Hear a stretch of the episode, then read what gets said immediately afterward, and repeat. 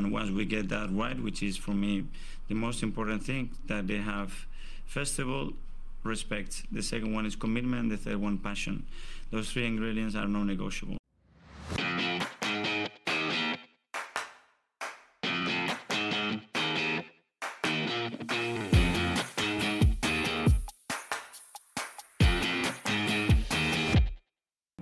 Hello and welcome into the Non-Negotiables podcast. I'm Gavin and I'm here today with Pascal. How you doing, Paz? What's up, Gav? Hello, mate. And Justin, how you doing? Hey, hey. So, the football's back. It's a good feeling, fun day on Sunday. Um, let's start with the start of the beginning, shall we? Starting lineup. Just when that lineup come out, I think we were all a little bit surprised to see Havertz up top, right? Yeah, excuse me. Uh, yeah, I wasn't surprised by anything really, except for that Havertz change. Um, I know, Gav, you and I talked. I think it was a Pascal list episode. Um, when we were still linked to him, and and we both kind of maybe thought that we were buying him for the false nine, and then and then we both kind of changed our tune, I think, and I was pretty much convinced he was only going to be a left eight after that. Um, so I was really surprised to see him start uh, up top. Um, I think everything else is is you know uh pretty standard. Uh I do think Timber is probably going to play at left back if Zinchenko's not ready. Um which I guess that's a weird one cuz he played internationals, right? Um No, it, I think what it is is this game for Ukraine. I think is what's happening here. Him and Shevchenko are doing some weird benefit game for the Ukraine. okay. And I don't know if I've got this wrong because I've I've read mixed things about it. But some people say he's playing, and some people say he's managed. He played. He, he played. did play.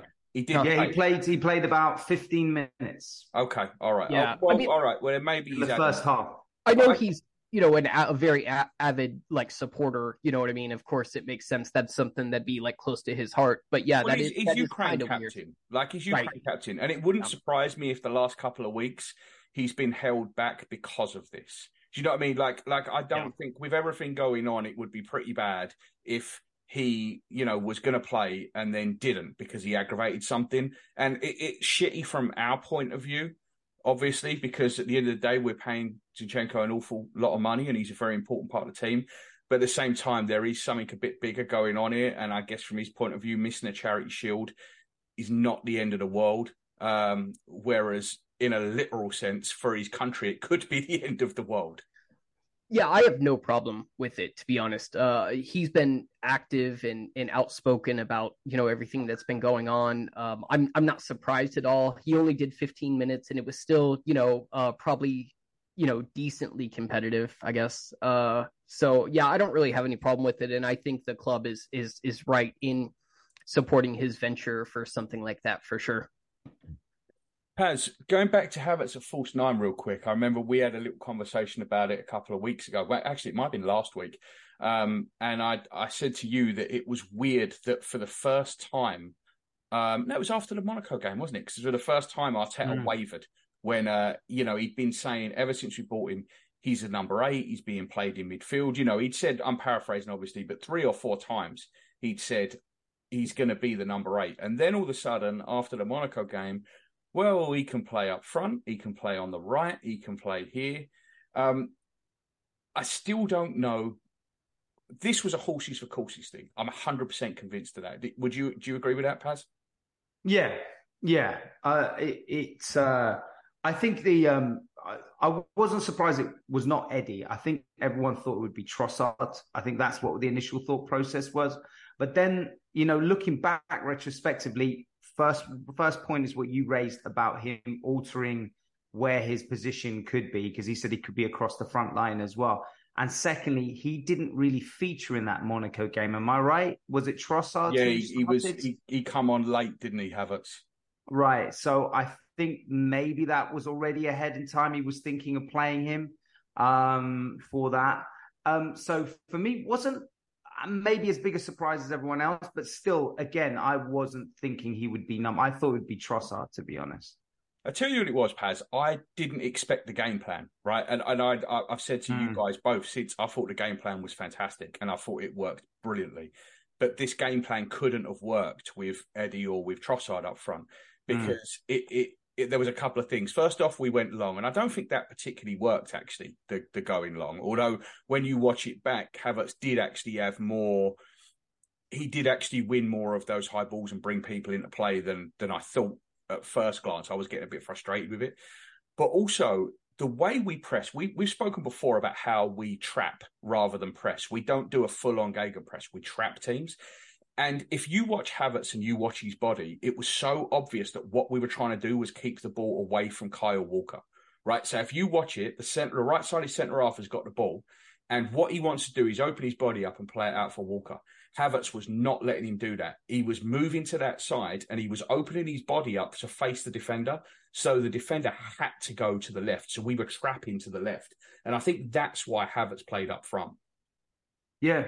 Yeah, it's a very good observation. Uh, I didn't, uh, I, I didn't see it as thoroughly as that, but that, that that does that could be very much part of what Arteta was looking at.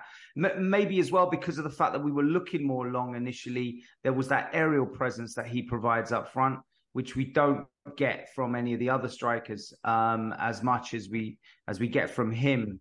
Um, and as well, but, past the you know because our game plan was to let them have the ball, right? That's mm. fine. Letting them have the ball is fine but that means you've got to control the areas that they they move into, right? Yeah. You have to. And Havertz off the ball work. We we knew about this before he come because all the measurements and all the stats said it. And I think people worrying so much about him playing the left eight and stuff, I think that might be I think we might be all right just because of his off the ball work. And I think you saw it here. The work he did off the ball to make sure that they couldn't hurt us with all that possession. The defending began mm. from the front. And I think that was a huge part of it. Yeah, yeah.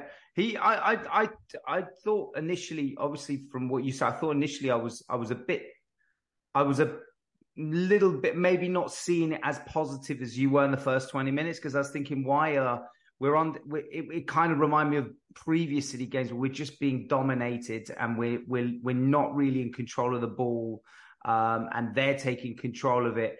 But they didn't really threat that was the thing. They they they did have the ball a lot more than us, but they weren't really threatening. Um, so containing them did work for that period, uh, albeit at the expense of us not really having much possession. Well, I, I mean, I didn't see it at first pass. That's the thing. I mean, Justin will tell you. I text Justin mm. after about 20 minutes and said, This is dull as fucking dishwater. And mm. it, because I couldn't see what was happening, it, it took mm. me, it took me half an hour really to see this game plan, to see it start working. And then when you watch it back the second time, I watched it again last night. And if you watch it again, knowing how the game was going to play out, that game plan, you can see it, it slaps you in the face. And it really, really was. I just hope we haven't wasted it in the Charity Shield because yeah. it really was a good game plan. Just last bit on uh, last bit on Havertz, I thought he had a, a, really good game. Actually, I thought, like I say, I thought he was excellent off the ball. Just a shame one of them two chances didn't go in, wasn't it? I mean, they were both tough chances, but if one of them had gone in, it, it would feel it would feel like a masterclass from Havertz. I think if one had gone in.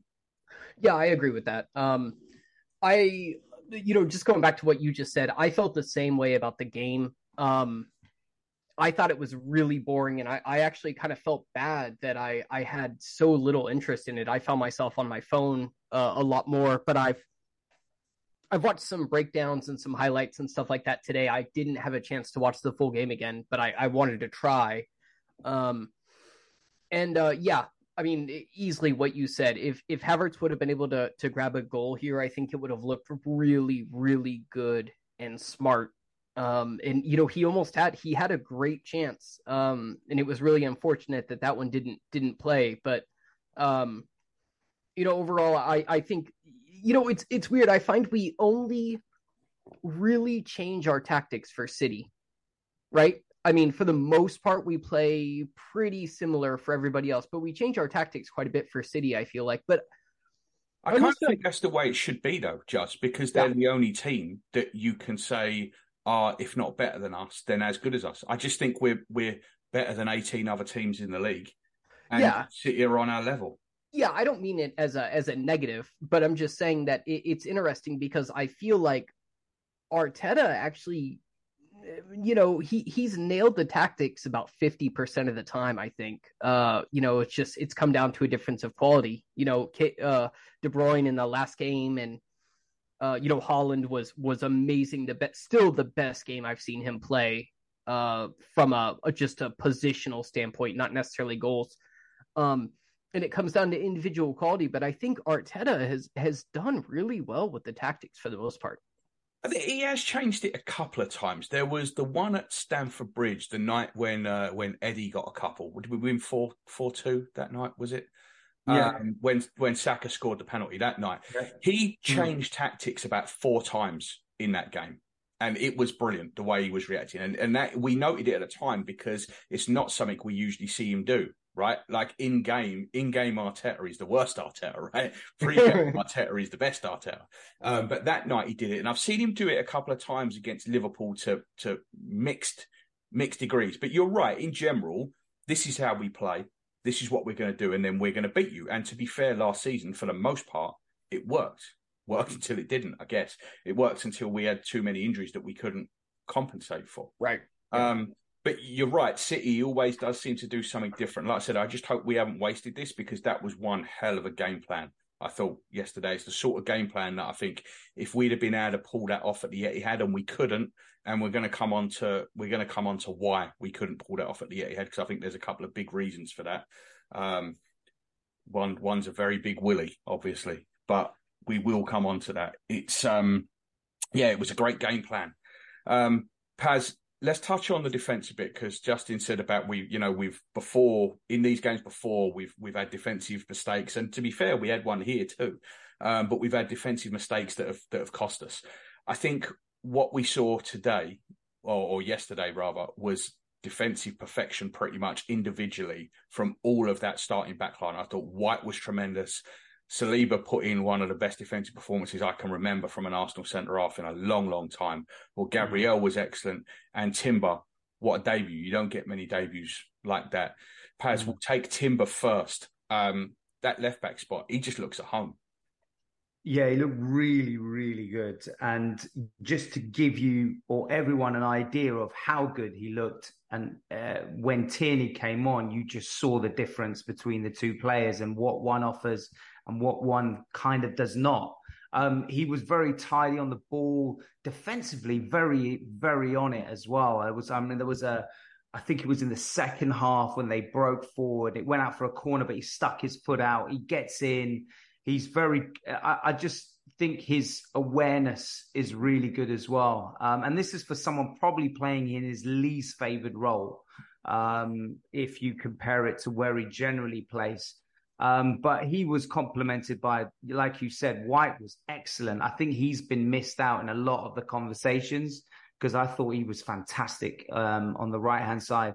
And um, yeah, as you mentioned about Saliba, I just thought the fact that we didn't even realize Haaland was playing, I think says a lot about what Saliba is, is bringing. He's just absolutely brilliant, and he's um, he's maturing. You can see that he's a lot more I think also his timing on the ball and when he comes in, it's just it's just going to be. I think it's going to be absolutely amazing this season. Yeah, I think with with Timber, what he gives you is about fifty percent of what Zinchenko gives you on the ball, and about hmm. three hundred and fifty percent of what Tierney can give you defensively. And mm. I hmm. think with that that mixture that you've got there, you say it's not his favourite position. I think it might end up being his favourite position. To yeah, be quite honest, I mean, with Zinchenko's injury worries, I think that uh, might be where we see him for the most time this season. Yeah. I think he might get more. He's going to get a lot of minutes, right? We said this. Arteta's going to find a way to get him in that team, but I have a feeling we might see him more minutes at left back than anywhere else, and I am I am comfortable with that. Absolutely comfortable with that. Just feel free to hit on Timber if you want. Um, but my main point to you was going to be more about Saliba and the difference this team with Saliba and without Saliba. I don't think anyone's in any doubt that the Saliba injury cost us the title last year. I, I mean, I don't think there's any arguments against it now. If Saliba had been fit, I think we probably would have won the title last year. Um, he's just so important to this team. Well, I'd hit on Timber. Uh, you know, if I didn't know, I'd be rejected. But unfortunately, you know, that's the way of it. No, he was brilliant, and uh, like Paz said, uh, you know, he he was playing in an unfamiliar position at left back. Uh, I don't think he's done that many times. I've never seen him play that for Ajax, and I've I've caught a fair few. Um, but yeah, I mean, what he gives you, he he's he's very much a, you know, I mean, you kind of nailed it, Gav, and I don't want to, you know, beat a dead horse, but he is he's very close to the offensive prowess of Zinchenko and quite a bit more defensively solid. And I I really like the player a lot. I think um, he's he's got a good chance to be signing of the season, even if he's overshadowed by like the fees and the profile of someone like Rice and Havertz. Uh, so yeah, I'm excited. I'm I'm ecstatic that we were able to do that deal and and for for such an affordable fee as well. So getting to Saliba though, I mean, yeah, he, he's just incredible. I mean, he continues to impress me all the time. He's barely got a weakness. I mean, I watch his game and I I think, you know, the only thing he's not just like an A on is maybe yeah, his direction of some aerial balls kind of bothers me. But I mean, he's what is he 22 now? Um I mean, the guy's just he's a monster, and, and I mean, you know, Haaland's still in his pocket, you know, probably to this to this minute, and I, I think we've got a really, really, really strong defensive unit, and now we've got someone like Timber who is kind of a plug and play, similar to Tomiyasu, but he's going to be more fit, and he's he's better. I mean, so far from what we've seen, and I love Tomiyasu, but Timber is like a plug and play Zinchenko almost. And I, I, honestly, I don't want to bring up the like Vermaelen, you know, debates in midfield, but I mean, I, I, if he had to step into like the six, I think he could do it with ease. Um, so I mean, I just think the the technical qualities there, the defensive notice is there, and let's not forget Timber's not old. You know, he's a young guy as well, so he's only going to get better. Saliba's, I mean, all the the entire back four is is I mean, this could be a, a legendary defensive unit for us. I don't know if you both remember, because um, again, the the time when it happened this season, I don't know if you remember a pass that Saliba did where it just went straight through to Odegaard. It was like it just split through the midfield to Odegaard, and it was, and and then it it led on to us having a chance, I think, a little bit later on. But um, that that was a prime example of what we missed when he was injured. That the yep. way they can cut a pass right through, none of this going back or sideways. He got it straight to Odegaard. It was just beautiful to watch. And I yeah, think the right hand side. Sorry, Just go yes. Oh no, I was just going to say. I think we brought it up on this show that it was more his uh, offensive capability um, that we mm-hmm. were that we were lacking, and, and not his just defensive so, uh, solidity. You know what I mean? But yeah. he's such a threat on the ball, even at center back. You know, I mean, it, it's incredible. Good, Gav. Sorry. Yeah, no, you're good. I was basically going to make the same point as you. I, I think that's that's exactly it. The right hand side of that team just didn't mm. function, um, and I think one of the things we've done this year in in bringing in bringing Timber in, not only have we secured up that left back spot, but if the worst does happen, then we can move White inside, and White can do a lot of the same things. I mean, obviously not to the same level because I think, I, I mean, without the hyperbole, I think Saliba's a generational talent, and I think what Ben White is is a very, very good player, one of the best in the Premier League in his position. But I think what Saliba is, he's a world class talent. Um, so there's a, there's a difference there, but it's not as big a drop off as the one we saw last season. And I think we've really we've really tried to stack the deck this year where we are covered everywhere, even if it means moving people around, like Timber moving into left back. We have got that quality cover. Mm-hmm. So on Declan Rice, um, Paz, I'll come to you with this. So we all saw that moment when he you know, makes the lung busted run, uh, run from midfield, gets back, wins the ball, and that, and that's you know that's kind of a big part of what we've bought. I think something that's going to take him a minute is getting this out of his head that he has to be safe all the time. Right? He don't give the ball away, which is fantastic. It's great to have that doesn't give the ball away, but he also is turning down the more difficult passes at the minute, and they're passes that he can make. He can make them in his sleep, but you can tell that he's turning down the more difficult passes, and I think he's being too safe. I thought he had a good game yesterday without being great, but I think he could have had a great game if he took those opportunities to make them passes. Are we just going to have to basically reprogram him to be that little bit more adventurous now he's playing in a side that's looking to win stuff, which sounds ironic because I know West Ham won the Intercontinental championship or whatever it was last year. But now he's playing in a side that's really looking to win major honours. Are we going to have to reprogram him to be more offensive, to be a bit more of a risk taker?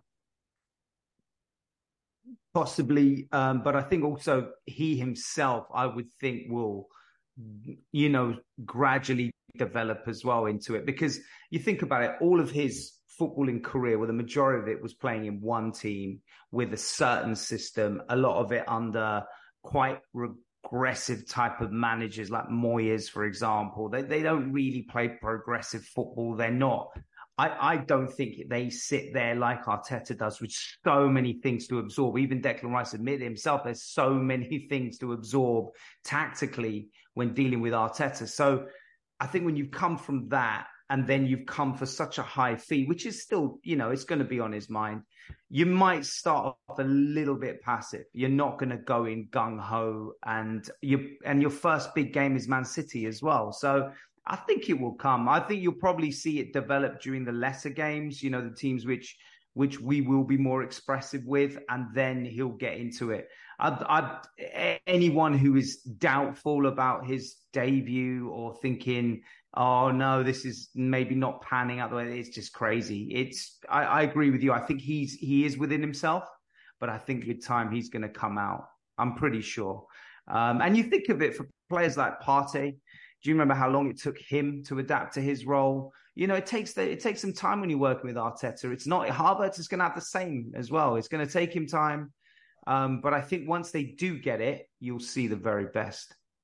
Yeah, and I think we've only seen 25% of what David oh, yeah. Rice can 100%. be. And when you when you think of how good he already is, you know, mm. you're talking about 43 caps for England. He's played in European yeah. Championship finals, and you know he's, he's done all this. He captained West Ham. He's obviously one of West Ham's probably five best ever players.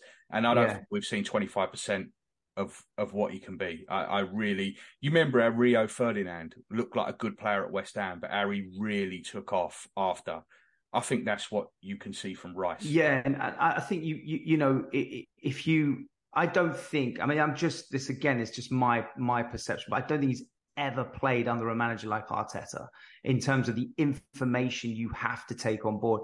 Because for England at Southgate, I don't think it's as complex. So you know, with all of that, he's in a different level, and that's part of the reason why he's come here because he's been sold on a project which is just so imaginative, it's in, inventive, and I think you, are going to see uh, it's a, the quality is there without a doubt. We're going to see the very best of him in time to come. So let's touch on the City goal now, um, Juz. So it starts with Partey getting turned like a Rubik's cube. It was awful, mm. and yeah. I think a part of that is that it was in the 77th minute, I think, and Partey just can't, he just can't play that long. He just hasn't got that in him. And I, I think he was, I don't think that happens to Partey on the hour mark, right? Would you agree with that? I think if that's 55, yeah. 60 minutes, there is no ways. First of all, I don't think he's up there. I think he was up there because he couldn't get back. So I think he happened to be the first man in the press just because he hadn't got back. So I don't think that happens the ball over the top. Tierney actually didn't do badly initially because he cut it out. What he was doing after that, I have absolutely no idea. He starts to run backwards. He starts to trip. He tries to go left. He ends up on his ass. I don't think Gabriel covered himself in glory. It's one of them where he's trying to keep his hands out of the way of the ball um, rather than focusing on getting himself in front of it. It's a lovely finish from the lad. You got to say that. It's a great finish in the top corner. Ramsdale had no chance whatsoever. Um, there is again elements, just of us shooting ourselves in the foot. Uh, yeah, I would say so. Um, I mean, just in the simplest terms you could possibly put it, you know, we had a our our our six, our defensive mid, basically, you know, you know, got turned like you mentioned. Our our our left back kind of, you know, struggled to uh retain possession, I guess would be the nicest way to put it. And then our left center back uh like stood off and stood off. So the kid had just, you know, two yards in the 18 yard box, which I mean, you know, you, you can't let that happen. I don't put any blame on Ramsdale for this. I mean, I, I don't think there was anything he could really do. Um and yes, it, it was a, a great finish, like a, an amazing finish, and it looked like exactly what the kid meant too. So um you know, I mean, good for him, man. You know, I, I always like to see, you know, you know, kids starting to uh to to break through and, and make it their own. Uh, you know, especially at clubs like City and PSG where they buy so much talent. But but yeah, it was an infor- it, it was an unfortunate goal, and we had a few mistakes in there. I think by a few different players. And it was another simple long ball that we didn't deal with, which is a bit Yep, of a worry that because like that's been that that happened to us a lot at the end of last season. And Yeah. it, it's happened to us a lot in pre-season. And we'd actually City actually didn't go long anywhere near as much as I thought they would. Same, yeah. Um, I thought they were, but I I do wonder if that was a case that Haaland just, you know, there are not many players that Haaland can't just physically batter. He can't do that to Saliba. You saw it a couple of times, and I wonder if that kind of influenced him not playing as many long balls because he he wasn't getting the, you know, it's not like it was when he was up against Rob Holding. Yeah, exactly. Yeah, I mean, Saliba's a, a different animal for sure, and I um, I, I think that probably did factor into Pep's strategy of play because we've seen them play longer against us, right? I mean, we remember Yeah, that they did it game twice last year. Yep, They did it yep, they did it. last year. Yeah, and I I think Saliba's a big part of why they didn't, which is which is really interesting. But um, but yeah, I, I- I do find it hilarious how like absent uh Haaland was in this game, just because of I, I mean I really think Saliba played ninety percent, you know, of the reason why Haaland was so absent, and it's Yeah. pretty hilarious. Did you see uh Did you see Alfie's tweet? Which yeah, yeah. I Alfie did. Alfie No, no, Haaland. no. What do you? Oh, he said, uh, pause. Uh, he said something like, uh, congratulations, Arsenal. You're probably favorites for the league now. But it, it came across like, um, No, he said, yeah, it was something along those lines. But he goes, just remember something like the team that hasn't won the Charity Shield wins Oh the yeah, it's league only or once something in like that. fourteen years or something. like that. I heard Yeah, yeah. Uh, it was interesting to that, um it was interesting that Pep's tune I'll try to find it. Hold on. It was interesting that Pep's tune changed after the game too. I, I, I was going to touch on this later, but might as well do it now since he's doing this. Uh, you know, all along he's been bigging up Arsenal are great. You know, Arteta's going to be a great manager. yeah, Did yeah. you hear he's changed his tune now? Now after this, it was like, well, of course we wanted to win, but you know we've lost a couple of these. We still win the leagues though. So Yeah, yeah, it's, yeah. um, yeah. The the tune is changing, and I'm, I'm Yeah, it was always that to see it. kind of like, you know, It was uh, condescending almost the way he was. condescend, but you know, Yeah, when- yeah. He- the way he used to talk about us was that he felt sorry for us, so he had to Mhm. really big us up after we got hammered like five 0 by them and stuff Yeah. like that. Now I think he sees he's in a battle. Yeah. Um, kind of when um, Ferguson started to get irked off by Arsene Wenger when he said he's come from Japan and stuff like that. It seems like it's the start of something, isn't Yeah, it? yeah, I, I think so.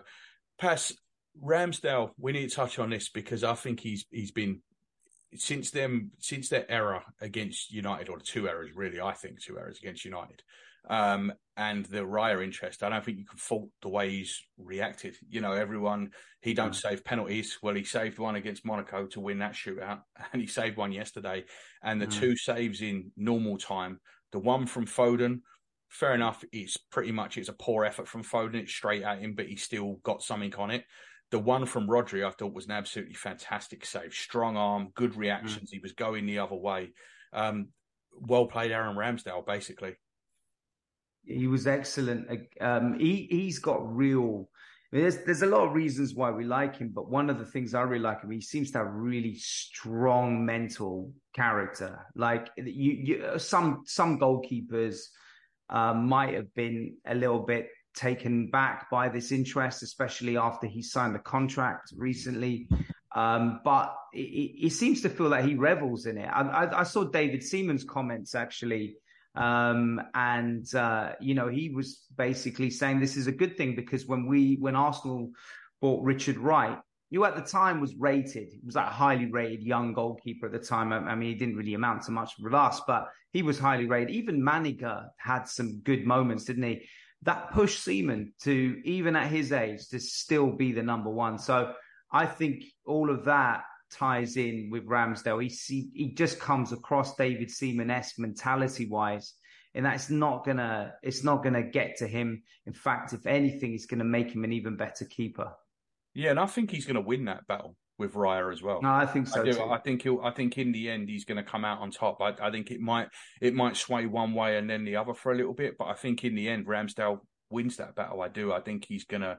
I think he's gonna push on, and I I think he's gonna he's gonna absolutely win that battle. Just we were talking about the impacts of substitutes. Who makes an impact? Who doesn't? Trossard does.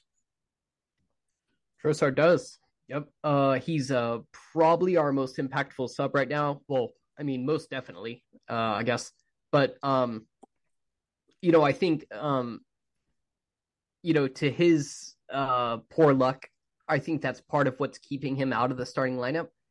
Uh, and I think we'll see something similar with like Smith Rowe as well, just from his his impact sub bidness two seasons ago. Uh, I think though having the the strength and option to bring both those guys off the bench, knowing they can be impact subs, is huge. But uh, Tro- Trossard, yeah, is just he's just been incredible this preseason. Probably our best player this preseason. Um, I'm really impressed with him, and I, I can't go ahead. No, as you say, the goal. The goal was was lucky, undoubtedly. It took, Yeah, of course, one yeah. deflection, maybe two. But the fact is, he got in there and he was Yep. he was willing to cut in. He was willing to have that shot, and he just makes a difference when he comes on. And I agree with you. I think he's. I think part of his role is to be that guy coming off the bench, and I think that's invaluable. I think it's more important to have him in that role because he is the main game changer.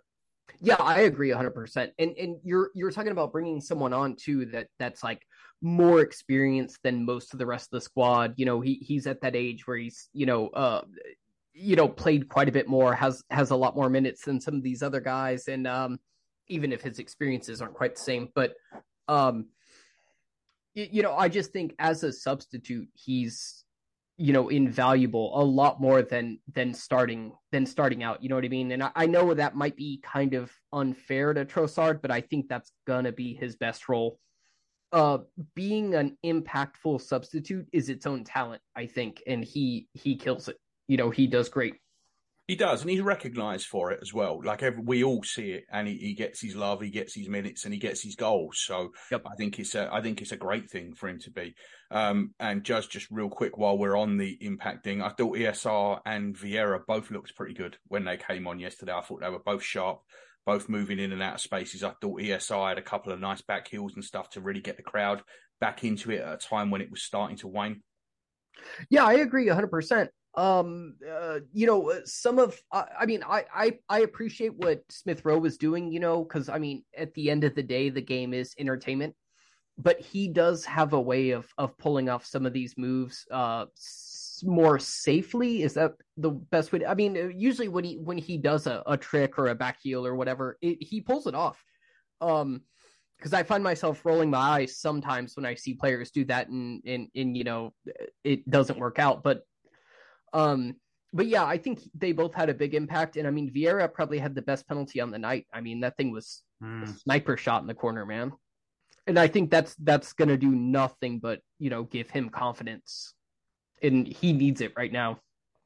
And to the pens, Paz, they were all good pens from our point of view. The Saka one, I'm not going to lie, gave me a little heart palpitation when he dragged his foot across it into that into that bottom corner. Um, but they were all they were all pretty good pens for us. You know, we've been talking about who the penalty taker might be, and you know, Jorginho, Odegaard, Havertz. I think they're all up there. I mean, Trossard obviously takes a takes a good pen, but Fabio Vieira, he, he put that one into orbit against United, but he's took two pretty good penalties since. Yeah, it also says maybe a lot about him as well because he could shy away. He could think, you know, he's, let's be honest, out of all of those players that you mentioned there, he's Havertz perhaps as well because he came from Chelsea, but eh, he'd probably have the least confidence based on what happened last season. But he's still stepping up to take them, and that was brilliantly taken. I like Odegaard's penalty as well. I think Odegaard looks like he could be a a penalty taker for us as well. Um, I was going And, to ask um, you that because me and me and just chipped in on this the other week when you were away. Um, Yeah. and I, I think we both we both said pretty much Jorginho is probably the taker if he's on the pitch. mm. But I think after that we would probably both go Odegaard. Although Yep. Havertz's penalty the other night did make me think twice because Jesus Christ.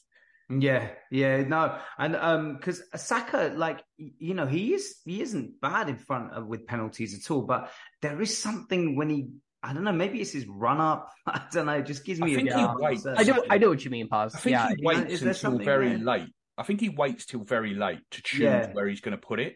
And I think that's how he's put a couple wide because Mm. obviously when you're reacting to the goalkeeper's movement that late, it's obviously going to be harder. He doesn't do the starter step that Jorginho and and and Odegaard do. He he like waits till the very last minute and then he either swipes it or drags his foot across it. And I think that's how he's put the ones wide because it's just the style that he takes. And I'm not particularly a huge fan of it. It gives me heart palpitations. Remember, Carnu used to do a similar one where he used to wait last minute, Mhm. um, and it, it, when it comes off, it's great. But there were times I remember the Barcelona game when he missed a penalty, and then he just it, it, it I don't know. It's it's it, it does it, it- it's one of those that does give you nerves when he takes it. But um, but they were all really well done, and that was uh. It was good to see us win penalties um, in that fashion where we didn't miss one at all. Yeah, it, it was. And just last word with you about this, about the game. Um, I thought Odegaard just looks class. Mm. Like he just looks absolutely quality. Every time he's got the ball, every time he moves, something is always happening, and he's just so clever. he, he's a, a different animal, right? I mean, he he's just. I think he's really grown into his role, uh, not only his position but also you know his his leadership role. Um, but yeah, I mean, just technical class all around, and and I love watching him play, and he, he looks so casual about it, and um, yeah, a really special player. I mean, we're going to look back on this deal in 10, 20 years. We got him for 29 million pounds, I believe. Um, that's going to be insane uh, in a couple years, I think. Um, the but yeah, he's so class. Um, Gav, I, I don't want to uh, end Odegaard's pod, party or anything, but I thought maybe we could take a minute and a half, two minutes to discuss Rodri. Go for it. Your favorite subject. Why don't you lead us off? Well, I just thought he was an absolute cunt this game. I got to be honest. I mean, he Just was this one- game. Just this game. He's a cunt in general, mate. Yeah, well, of course. Yeah, yeah, yeah. It's, And it it's fits so in funny. nicely with the Odegaard thing because it was Rodri that tried to maim Odegaard at the end of last Yep, season Exactly. for, That- for, that was- for Spain against Norway. Yeah. But I mean, he's he's uh, a good player, of course. I mean, but he's he's just man. I mean, so he was a real thorn in our side. Um, I think he had some of the better City chances. That diving header to the near post, um, Yeah. almost caught Ramsdale out. But I mean, let's be honest. He probably should have been off. Well, it's his Uh, immunity to a booking that's the most impressive thing about the crazy though, right? That's the It's crazy. man. Yeah. It's crazy. You know what? Kante was exactly the same. The amount of games I saw Kante where he should have been sent off inside half an hour, refs just don't book him. Well, at least Kante had the like nice guy syndrome. Rodri is a cunt and doesn't get yellow cards. You know Yeah, what I mean? Like It it's is it is strange, and we are going to come on in the second half to a bit about the about some of the new the new rules. Um, Yeah, yeah, we- place or new new guidelines because I think we need to touch on them. Um, we have to, yeah. Yes, Rodri's uh, the inability of any ref to book Rodri and Rodri's ability to be a complete and utter cunt is absolutely astounding. What what was that the that that uh final tackle I think that actually earned him his first yellow when he he basically I was it was it Havertz that he took out right at like the midriff he didn't even go for his legs It's that's just his that's just his game, though, isn't it? I mean, I remember the drag he did on Partey, which was right in front of the goalkeeper, uh, in front of the ref. a couple It of was- minutes after we'd had someone booked for exactly the same. It- it- Exactly, exactly. yep, Yeah. yep. It's Unbelievable. the inconsistency yeah yeah but Yeah. sorry I didn't mean to to to drag stuff. No, drag Rodri into it but All right. Well, listen, let's end the first half there. We'll come back. Like I said, we've got some of the rules to discuss and, and some other stuff as well. So we will see you after the break. Guys, I'll see you back here.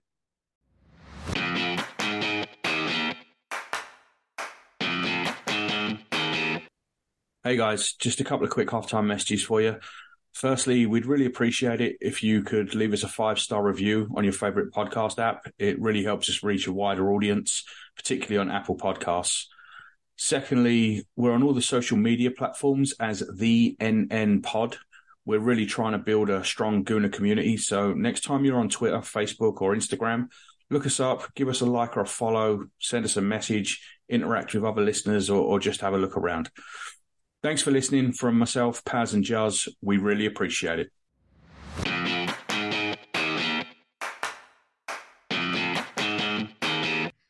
Hello and welcome back into the Non Negotiables podcast. This is part two. Last week, Paz, we were kind of in agreement that we perhaps weren't in the in the best shape to start the new season. It was definitely not as good coming into it, momentum wise, as it was last year.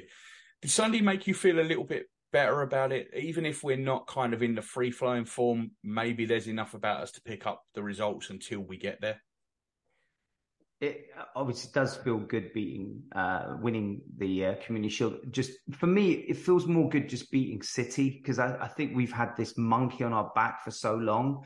Um, we do tend to do well against them at Wembley for some reason. Um, we but, do well uh, against uh, everyone at Wembley. That's our te- yeah, yeah, yeah, yeah, exactly. And uh, luckily, they're in that that category. So I think our wins have only been has it only been at Wembley against them?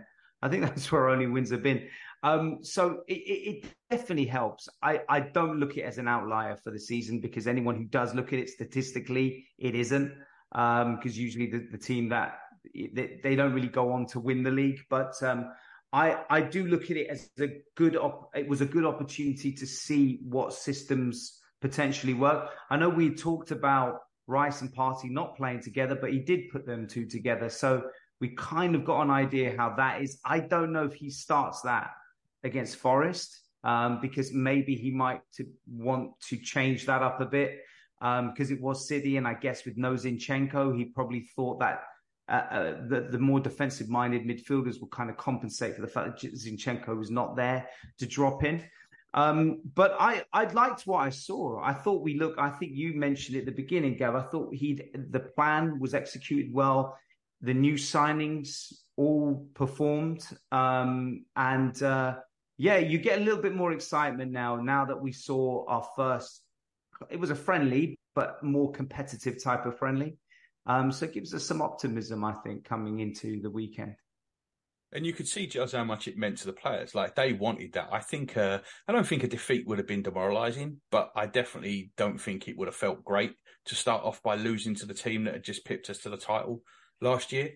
Um, and you could see what it meant to him when that goal went in. And to be fair, you could see what it meant to Pep when they scored as well. Mm. Pep and Kyle Walker both went nuts. So it meant something to both teams.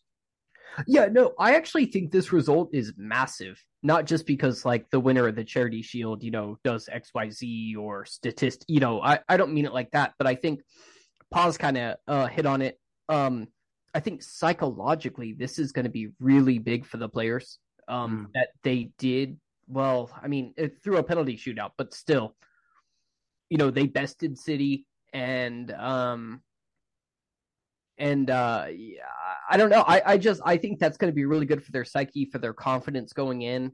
We saw a couple players uh, have better games than they have. I think Rice has struggled a, a, a bit, and I thought he did better. Havertz, Timber, um, all our new signings, I think it's it's it's really positive that they had a good game.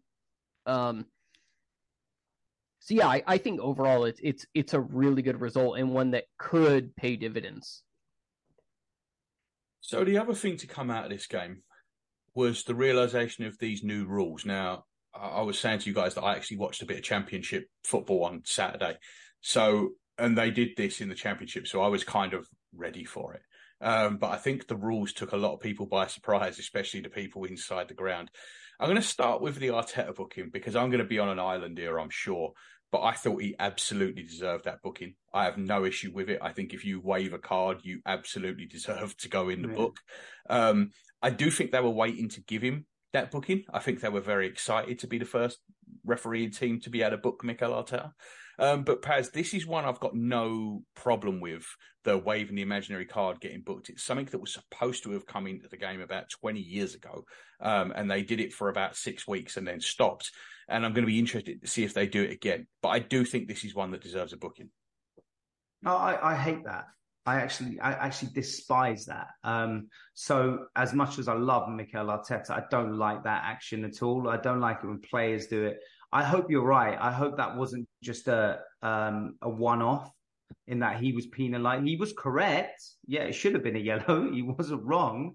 But I just think that motion is just I, I, don't like it. I don't like it when players do it. So yeah, I do absolutely hope that they clamp down on that because it's it's it's it's a horrible trait. Um, you know, if it's a yellow, let the referee decide whether it's a yellow or red. Um, I um, but uh, I, I that are you just talking about that, or are you talking about the time as well? Uh, we're gonna we're gonna touch on all of it. We're gonna touch on all of the, all of the new rules. Um, okay. So yeah, I mean the time. Let's come to the time last because I think that's the one everyone's okay. going, to have, going to have the most, going to want the most say on. Um, the other one, Judge, is this rule of any sort of touch on the ball after the whistle, and it's a booking. Now, this one to me is absolutely stupid, and it's a rule that I think by the middle of September will have been completely forgotten. Um, the rule apparently now is that as soon as the whistle goes, you have to walk away and leave the ball. You're not even supposed to be giving it back to the ref. You are just supposed to walk away and not touch it. I do not understand the reason for this rule. Yeah, um, I I agree. I think this is going to be one that that dies down. Um, you know, I mean, I remember uh, Robin van Persie at at, at Camp Nou uh, with the you know, the striking the ball after the two one second after the whistle blew and getting a red card for it, um, or second yellow.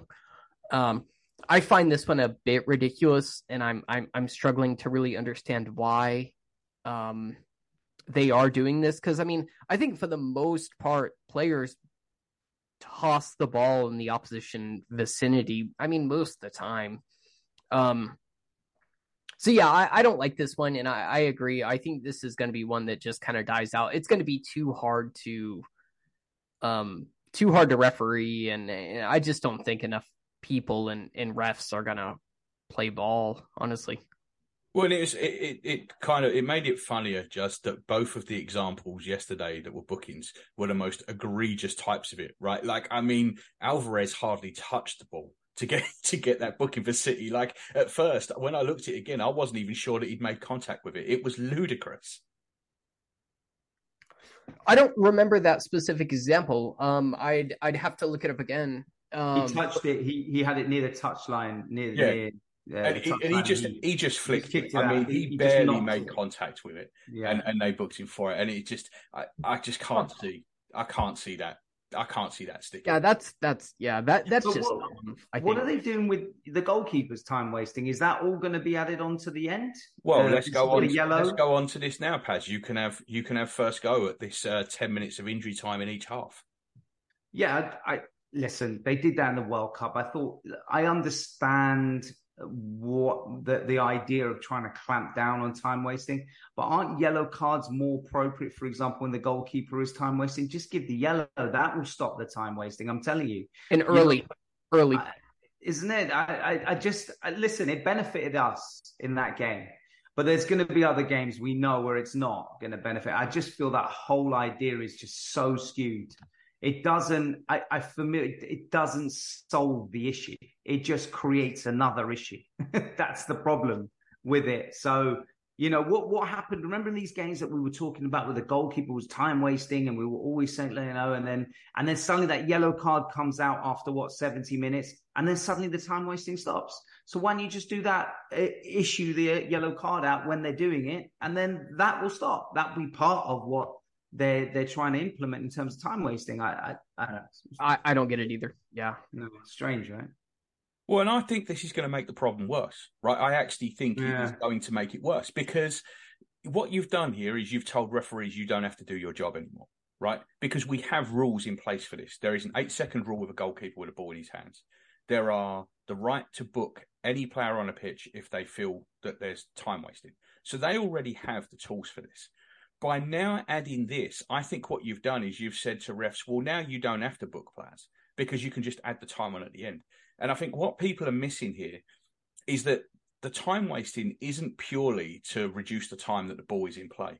It's to break up the play. It's to stop better teams or teams with momentum yeah. from gaining and getting into a rhythm, right? So this isn't going to stop. You are not going to stop Nick Pope from wasting all his time just by adding time on at the end. Because by doing it, what he's doing is he's stopping the opposition from getting into any sort of any sort of rhythm, any sort of wave of attack. So I think this is actually going to have the opposite effect. And what you are going to see is you are going to see so many games now hitting 55 minutes in each half. And I, I think the idea of it is absolutely ludicrous for a couple of reasons. First off, one of the big things, and I'm we live in America, so we're we're in a country that is reasonably new to this game, certainly at, at, at this level, this way. And what a lot of people liked about it a few years ago when the world it was kind of World Cup, was it 2016, just when when America really started really following it, I guess, after the World in the World Cup 2016. Was that the one with the miss against Belgium?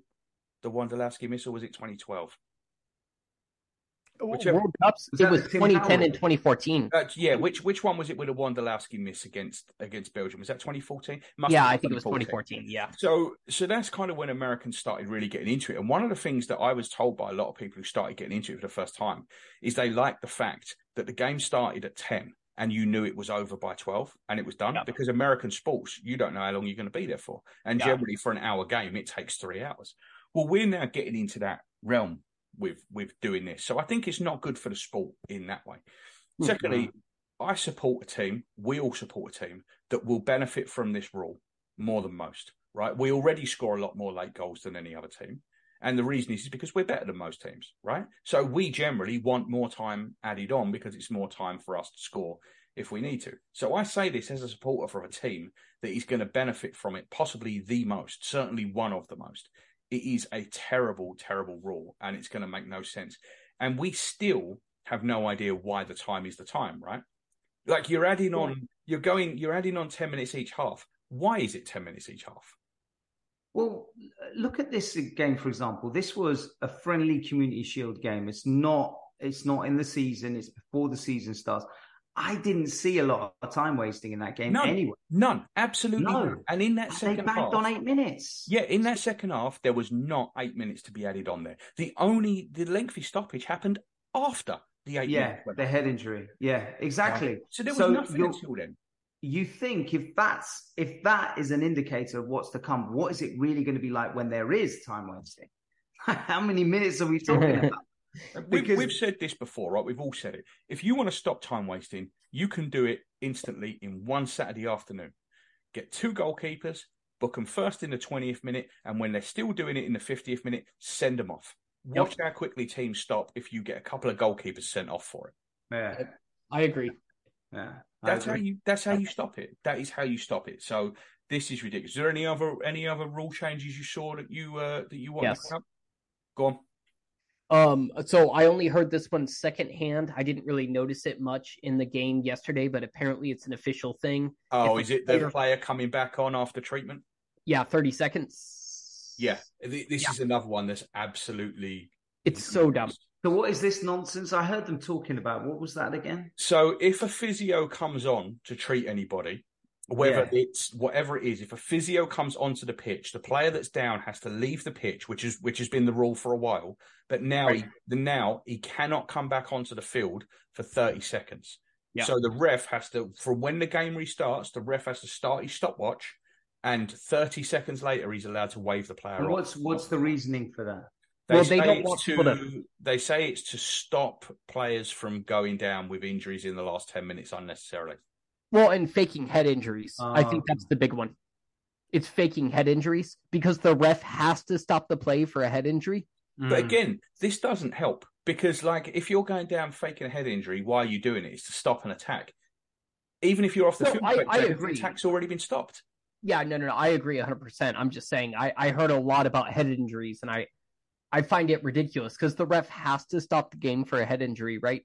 Um, so they're hoping this like cuts down on like fake head injuries, but I, I, I just I don't see it. I, I think this is um, negative to the sport overall. It, it it's just going to kill.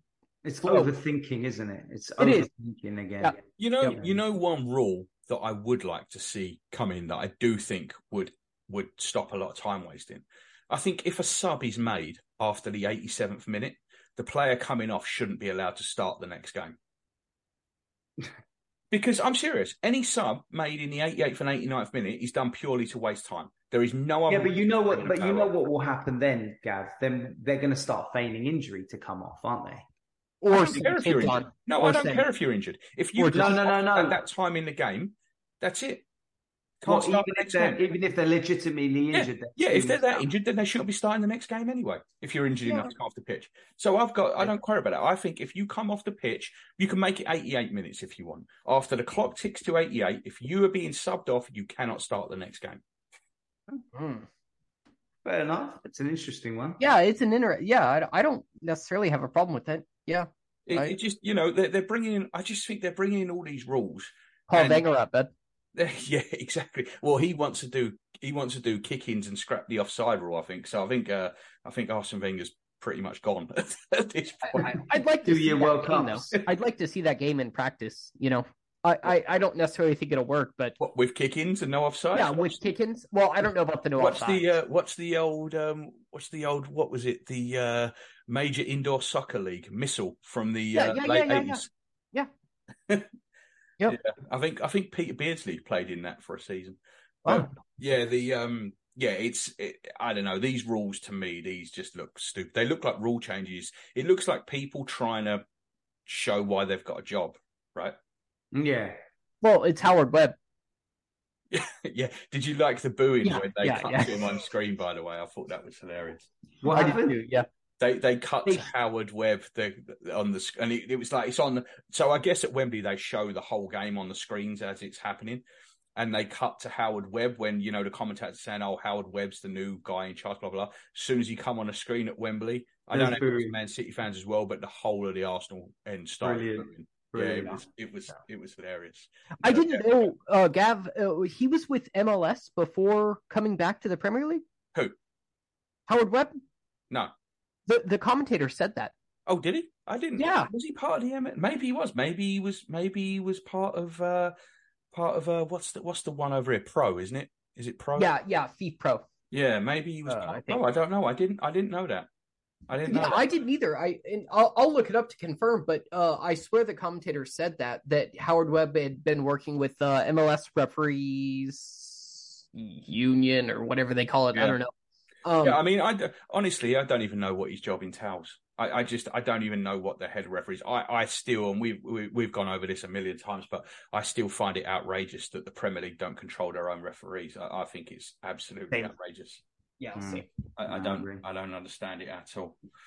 So, anyway, all right, are you um, are we ready to uh, ready to move on? Yeah. Um, Yeah. um, Yes, sir. unless Justin has found out if Howard Webb is part of the uh was part of the. Uh, I got his wiki up, but I haven't found it yet. Uh, I'll let you guys. I'll let you guys know. Cool, because everyone is on tenterhooks waiting Oh, for breaking news. People have be. people have actually pulled their cars over while they're waiting yeah, to uh, yeah, waiting to hear the answer to this. So, uh, Paz, it seems like uh, Turner to Forest is done. Um, Mm. Apparently, it's ten mil all in. Uh, it's probably going to be seven up front and three million with clauses. We don't obviously we don't know what the clauses are. Mm. Um, I, think the fee's a little bit low. I'll be honest. I'm a bit disappointed with it. Um, but overall, it's a good deal for him. It's you know moving him on's the right thing for us. We thought he'd stay another year, um, but I guess this chance has just come up, and and it's too good to turn down. Yeah, it seems it. Um, yeah, it does. I, I I was hoping maybe around fifteen or something like that, but um, you know, he hardly played last season. I think he's. I would assume he's going to be their number one. So um, I guess with that in mind, um, they uh, uh, we had him as a number two. He hardly played, and I think they've seen an opportunity to nab him for a better price than uh, perhaps other number ones are going for. But um, you know, it, it it kind of then all tallies up like what I mentioned last time in in what why our interest in Raya was what it was. Um, and I I the more I look at that, the more um um the more I'm content with the the whole uh, of every single part of that deal, that and the Turner one. Justin looks like he's got big Howard Webb news. Oh yeah, sorry, I haven't. Breaking Oh, news. oh, here we go. Okay. We, we So, need uh, a breaking news sound for when. Yeah, we do actually, Gav. Can you get on that? Well, it's it's a referee, so dun, dun, dun. okay, so after resigning his position with Saudi Arabia Football Federation in January 2017, to be fair, I didn't know he was doing that either. Okay, I wonder why be he's re- doing that. makes sense. To be replaced by Mark Clattenburg. It's the Hall of Fame. I think Clattenburg Clattenburg works with uh, Keys and Gray, I think. Um, like Yeah. with Of course he like does. as yeah, a ref pundit. Yeah, uh, it was announced that from March 2017 he would become manager of video assistant referee operations in Major League Soccer's professional referee organization. So sorry, Wow. it was MLS Pro, not FIFA Pro. I got them mixed up in my head, but. But yeah, so he was there in August 2022. It was announced that Webb would return to Professional Game Match Official Limited. yeah, to all PGMOL. Oh, as uh, I'm sorry, as chief refereeing officer, Yeah, whatever that don't- means. Yeah, Yeah, exactly. We don't know what he does, but he's he's back to be a thorn in our side again. That's basically what it comes down. to. Yeah. yeah. He Yeah. did look better with the beard. I got to be honest. So he, Yeah, way he looked, he looked even more evil, which I think is is kind of apt. Oh, see, I was going to say he looked more human, but I yeah, more evil human. I think we can. Yeah. Um, yeah, to go back to the the Turner deal, Pat. Um, I heard that uh, apparently they're still chasing Henderson, so maybe Turner's not going to be the number one. So everybody with their FPL teams loving a 4.0 goalkeeper, you may want to keep that in mind. Yeah, yeah. If it is the case with Henderson, then um, then he's back to square one, isn't he? With a inferior teams. I don't know. I, I I I can only assume they have conversations before about what their position will be. So I They would have to, right? Yeah, got to be. Yeah. I'm, I'm I'm the same with Raya as well. I'm sure Raya has had a conversation, and we've said what you know positionally what where you know in, in you know where we see him in in in our plans but i i would think I, I would think he's not going there to be second goalkeeper because that would just doesn't make any sense uh, unless we ousted him out um yeah, but it, it does seem like it would be a weird one. yeah, strange. Um, but uh, good luck to the guy. I, I like him. I think he's um. Yeah, I don't. I, I in no way do I look at him as a bad signing. I think he's just a typical second goalkeeper for us. I just feel what we're going to have in his place is um is just a different quality. Yeah, I Hey, think- he's I think he's got the that's- dog in him, mate. Yeah, exactly. It's a dogfight out there. Juz, um, apparently David Raya was actually at Wembley yesterday. I don't know if you if you saw that, but apparently he was there. I mean, you got to think that deal's done. I've seen a couple of uh, you know you all know I love a good ITK, and uh, I've Oh, seen yeah. a couple of accounts, and they've they've said that the deal is pretty much done, and it's going to be twenty five plus three, um, which I don't think is bad. Well, yeah, I think that's exactly what we discussed in our our our uh, WhatsApp, isn't it? Twenty five plus three, and that we'd be okay with it. Um, I feel a little weird about this one. Look, I, I know Raya is probably a, a little better than Ramsdale. I think, but Yeah, I don't You're on you're on your own with that one because I don't think that at all. really. Yeah, I don't. I Well, don't. I mean- I think he's been playing for. I think he's been playing for a, a club that isn't under the microscope as much as we are, and I think he's played for a club that play long balls up to Ivan Toney a lot. I mean, I said to you before last season, I think this Brentford they get a lot of love, which is really weird because I see them as the end of the '80s, start of '90s Wimbledon. That is what they are to me. So I, I don't think he's better than Ramsdale. I just think he's played for a worse team that gets looked at less, that punts the ball long to a six foot three centre forward's head. Okay, so I mean that's fair for offensive stats, and I'll give you that. But defensive stats, he's like first in the league in a lot of key stats. With yeah, but I don't buy more- that either. I don't buy that either. I don't buy these. Well, they're stats, stats. They are stats, but they're stats that come from different things. You're you're looking at you're looking at expected goals conceded. Well, that's fine. But when one person's facing one type of chance all the time and another person's changing that type in another type of chance, then it's going to change it. So I don't, I just don't, I don't buy it. We've we've conceded more goals over the last two seasons from individual errors than any other team, right? Like that's a well-known stat. That is a fact. So therefore, Ramsdale is just facing a lot harder chances to save than Raya is. So I don't, I don't buy these stats. I don't. But, buy them. I mean- to me, Ramsdale is a better goalkeeper. But I mean, imagine Raya behind, like with all these stats, you know, even if you don't really believe him, imagine Raya behind this defensive line. I don't think I mean- a bad goalkeeper. I'm not Yeah. saying he's a bad goalkeeper. I just don't buy He's that good with his than feet as well. He's very good with his feet as well. He is, yeah, he's good with his feet. I'd Yeah. also be good if Um, I was kicking the ball up to Ivan Toney's head. No, mate, you yeah. No, that's true. I wouldn't. would. But it's, but do you know what I mean? Like, I, I just, I don't, I don't buy. I, I think I think it's safe to say we all love Ramsdale. I, I, I Yeah, want we love Ramsdale- Ramsdale, You know. I, I like him to be our number one without Me a too. doubt. But what I would say is, I've always stood by this. Uh, I, I know it's not common to have a pretty similar number two to your number one. If you look at all the top teams, you know, uh, well, that Ortega didn't look too bad actually for Man City. No, he looks good goalkeeper. Uh, yeah, he looks pretty decent. But you look at United, they got Onana, and then who have they got? And then you know, you look at all, you look at the list. It's not not that. Then then the number two is there's a big gulf usually. So I well, think whichever one not... is our number two, he's the best number two in the league by some distance. Yeah, yeah, yeah, yeah. That's a good way to put it. What's that? Sorry whoever our number two is. Yes. Best number two in the league. It, exactly. But it, it puts us, it, it adds to the fact that Arteta is really trying to strengthen all the areas. So there is no, no issue where one gets injured or suspended that we have problems that we had last year. And Ramsdale, we saw, we always said this, if Ramsdale, there was always this heart in mouth moment when Ramsdale would be on the floor holding his hand or something, he's got an injury and we're thinking, oh, it's going to be Turner now for the next five days or five weeks or whatever. Um, it's not the case. I think with Raya, I think there's going to be a lot more comfort knowing that we've got a good goalkeeper coming in. Um, and, and it's going to make Ramsdale better. I believe what David Seaman says. I think it makes him a better keeper. If he stays number one because Raya's there as his number two, I'm all for it. Will he stay though? I think he will. I think he will. And I think it's like what Gav said. I remember a time you might not have, have, have this might be beyond when you, you were following Arsenal at the time, Justin, but in the um, when Manninger came in, I remember in 97, 98, was it 97, 98, Gav? Yeah, when 97. Yep.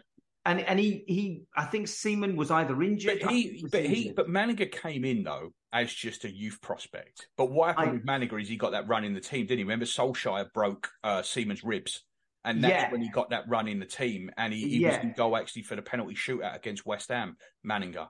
When, yeah, and when he, we won he at West really Ham well in, that game. final. Yeah, yeah, and then and there was a lot of thought that this could be the one to replace Seaman, wasn't there? There was a lot of talk yes. about that. Yeah, and it just never uh, happened for him. It just never happened. Same with Richard Wright when he came in. You know, I, Paz, you know the one this reminds me of the most, though.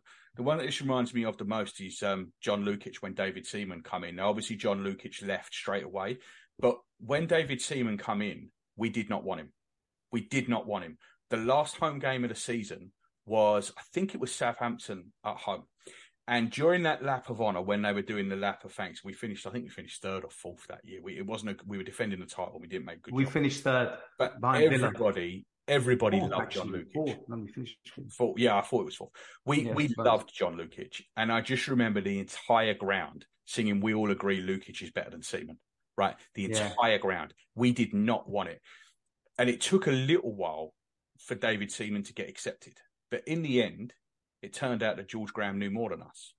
Yeah, And, you know, that's what it turned out in the end. And George Graham actually gave an interview on. You got the cha- you've seen the Champions video, right? Pass from that year. yeah, yeah, yeah. and yeah. George Graham does an interview, Yeah. and they say to him about bringing him in, and he said, "Look, I think John Lukic is one of the five best keepers in England.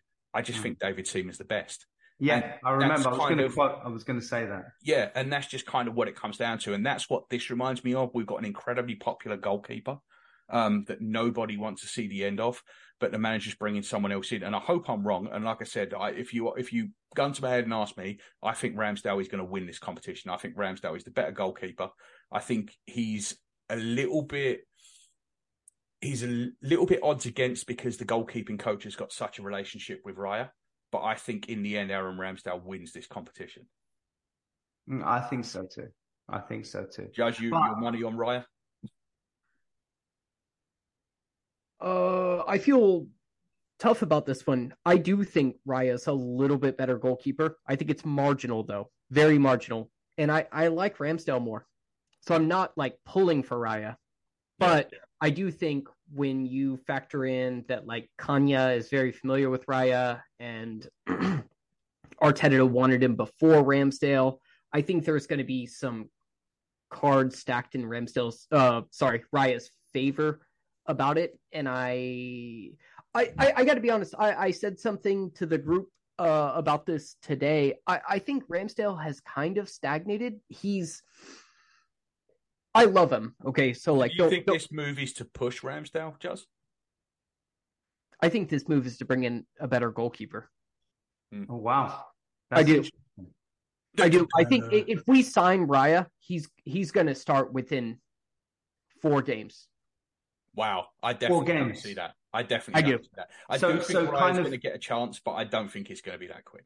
So kind of akin okay, that when- that may be a little quick, but I think they're going to push from to start, and they only need the familiarity with the back line, maybe six games, seven. But he, I guarantee you, Raya is going to be starting in the Premier League before November. So you think it's kind of akin to when we got Ramsdale to replace Leno?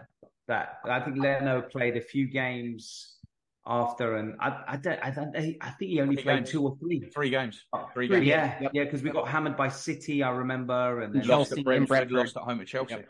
Yep. yeah, yeah, yeah. Yeah, I Um, think it will be akin to that. Yeah, obviously not as fast because um, mm. I think they're gonna let him, you know, let him cook a little bit, as the kids say. Um, but yeah, I think they're bringing him in as a stronger goalkeeper, not just to push Ramsdale. that's interesting. And I think they they hope it pushes Ramsdale, but I I think Raya's coming in to be number one. Well, that's interesting. I And- personally hope you're wrong, but we. I'm I'm going to tell you now, Bayern were interested, and they have they have like a 38 year old Neuer. I don't know how old he actually is, but he's old. I think he's 38 actually. Right. He's 37 or 38.